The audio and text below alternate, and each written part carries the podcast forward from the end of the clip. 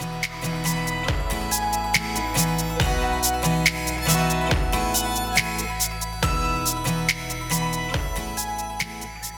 everyone, welcome to the Durenda Wilson podcast. I'm Durenda Wilson, wife to one, mom to eight, nana to seven, and 25 year veteran homeschooling mom. I'm also the author of The Unhurried Homeschooler, a simple, mercifully short book on homeschooling, and Unhurried Grace for a Mom's Heart, which is a devotional written specifically for homeschool moms. Most recently, I've published the four hour school day only this time, Zondervan published it. Instead of being a self published book, this particular book was published by Zondervan. It's called The Four Hour School Day How You and Your Kids Can Thrive in the Homeschool Life.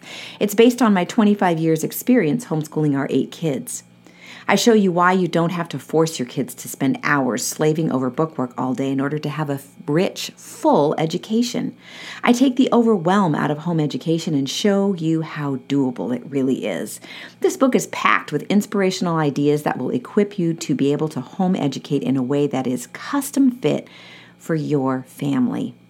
It's also a huge in- encouragement to families who are uh, have been homeschooling for a while. So it's a, an encouragement to families who are new to homeschooling or like I said, those who are already homeschooling. I've heard from veteran moms, homeschooling moms who love this book. One of them read the whole thing in one sitting. The four hour school day is available on Amazon, at your favorite bookseller, or on my website, durendawilson.com. If you've read the book, could you do me a huge favor? Please go and leave a review at Amazon or with your favorite bookseller. This allows the book to be seen by more moms as they are browsing through these websites. That's how the algorithms work. Once I hit 50 at Amazon, um, it's almost like free promotion. So I would love to see those reviews go up. I'd also love for you to subscribe to my website, and you're probably asking why. Well, it's because my subscriber community is the place to receive support and get your questions answered. You'll not only receive all the latest podcasts, but every Wednesday you will receive a weekly video of encouragement from me along with any resources that I think would be helpful. And I'm very picky about those resources.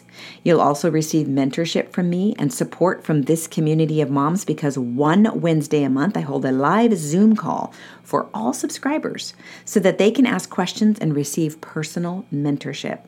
I want to provide you with the support that you need for your homeschooling journey. There is no cost. This is my gift to you, my subscribers. I would love to connect with you.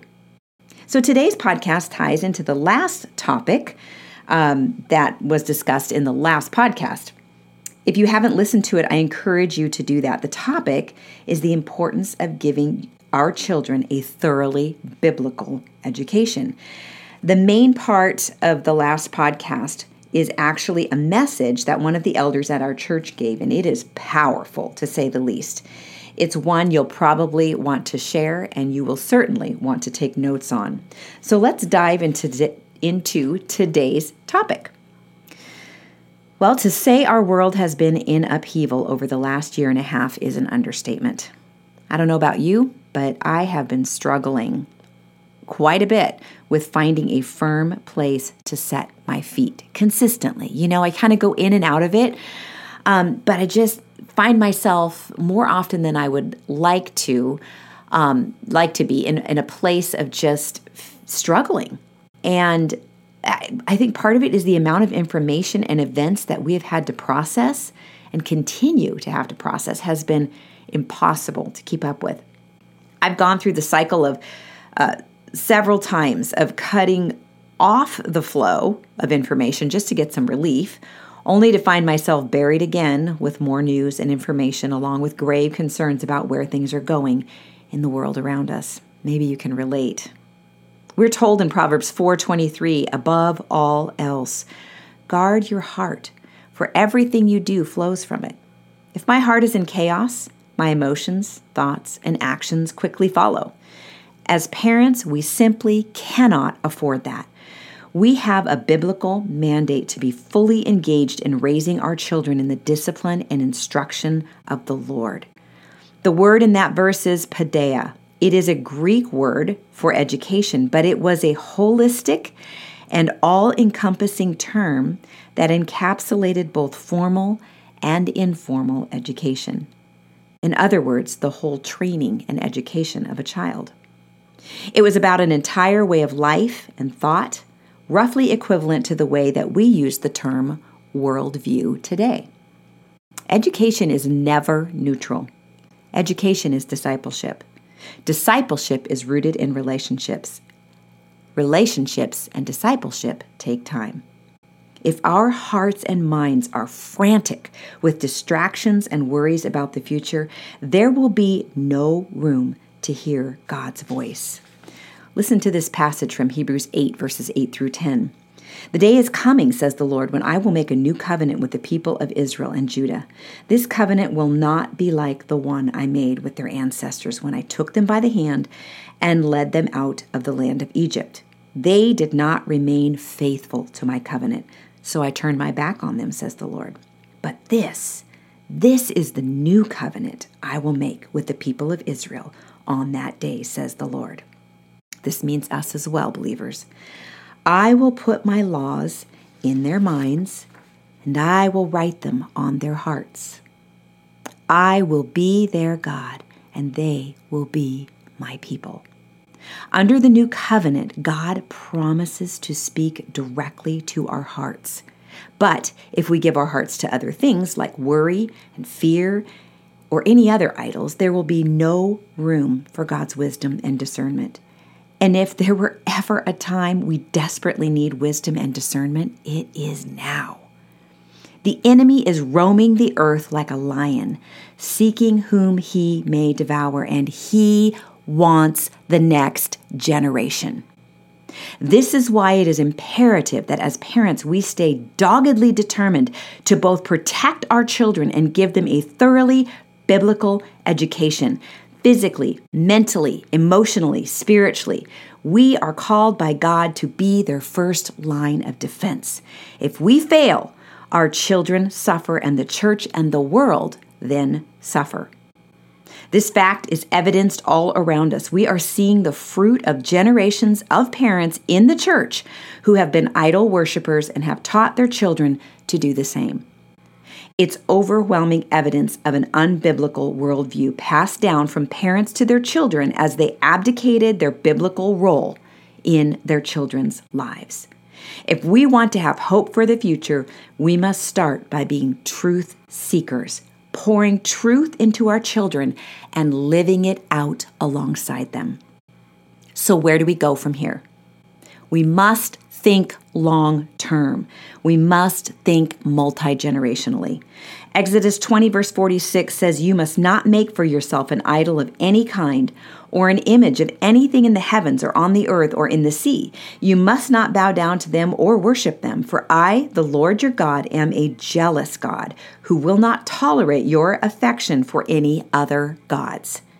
I lay the sins of the parents upon their children. The entire family is affected even children in the third and fourth generations of those who reject me. But I lavish unfailing love for a thousand generations on those who love me and obey my commands. God wants to lavishly bless his people, and he is a God of mercy and grace. But he is also a God of perfect justice, and he simply cannot and will not bless idol worship. He will not share his glory, and he is glorified when we live out the truths of who he is as fully laid out in Scripture. I recently heard fear, anxiety, worry described as a divided mind and a disordered heart. I have been praying daily that God would give me an undivided mind and an ordered heart, that I would not be deceived in order that I will be able to hear and see the truth, know and believe the truth, and walk fully in the truth. Truth originates with God alone. There are no alternative truths. We must align our hearts with biblical truth if we are going to have real hope for the future. Having a creator changes everything. Where there is no creator, there is chaos and an attempt to rein in that chaos without Christ is fruitless and leads to more chaos. People from all political arenas are guilty of this because man is sinful, and any attempt to bring order outside of Christ's redemption is an exercise in futility, no matter how well intentioned. Theology starts at home. The church and the family are institutions that God ordained to create and sustain order in society. So until we embrace that fact and are faithful to God's order, things will continue to deteriorate because anything less than a biblical worldview leads to chaos. We must be unwavering in faithfulness to boldly speak truth to power, living what we believe and know to be true as revealed in Scripture and applied with the help of the Holy Spirit. It starts in the home and flows out to our neighborhoods and communities. Foundation to all of this is the message of the gospel. A loving creator God sent his son to set us free from sin and death so that his people, the church, could walk in a new way of being human in Christ, which also happens to be the only way to bring order to chaos. Our worship is vital to this. By worship, I not only mean the gathering of the saints, but how we live our lives daily because it is all worship in one form or another. Isaiah 45, 18 says, For the Lord is God, and He created the heavens and the earth, and He put everything in place. He made the world to be lived in, not to be a place of empty chaos. I am the Lord, He says, and there is no other. As believers, we know the root problem of all society's issues is sin. It's clear that civilization is fragile, not because of the underlying chaos, but because of sin. For the unbeliever who has no ultimate standard of order, his only hope is to frantically grasp for control in an attempt to bring order to the chaos. But his efforts are in vain and nothing more than pagan worship because he has failed to address what God says is the root issue.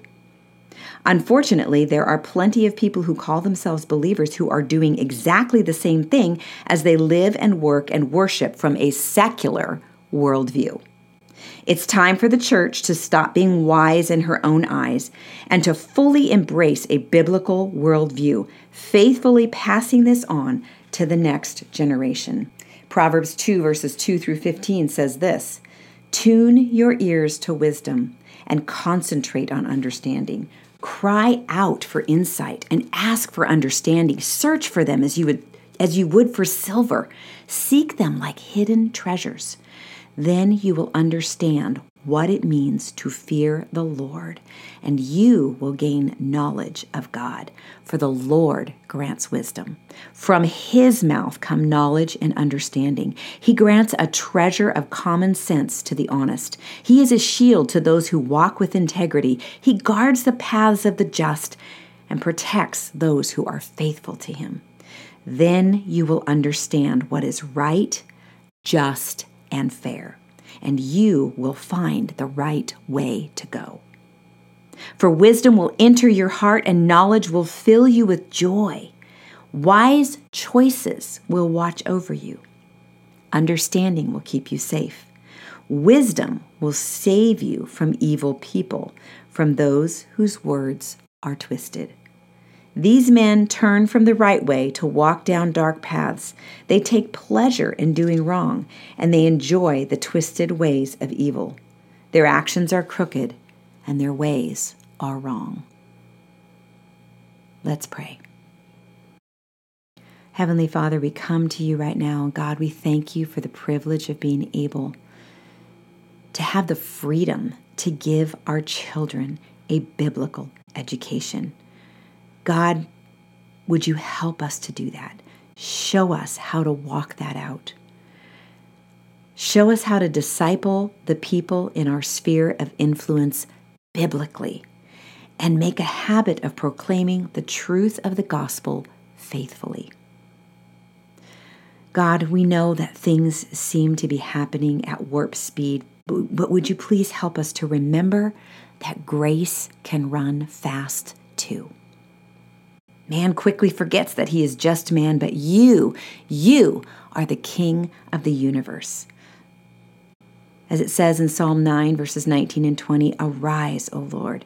Do not let mere mortals defy you.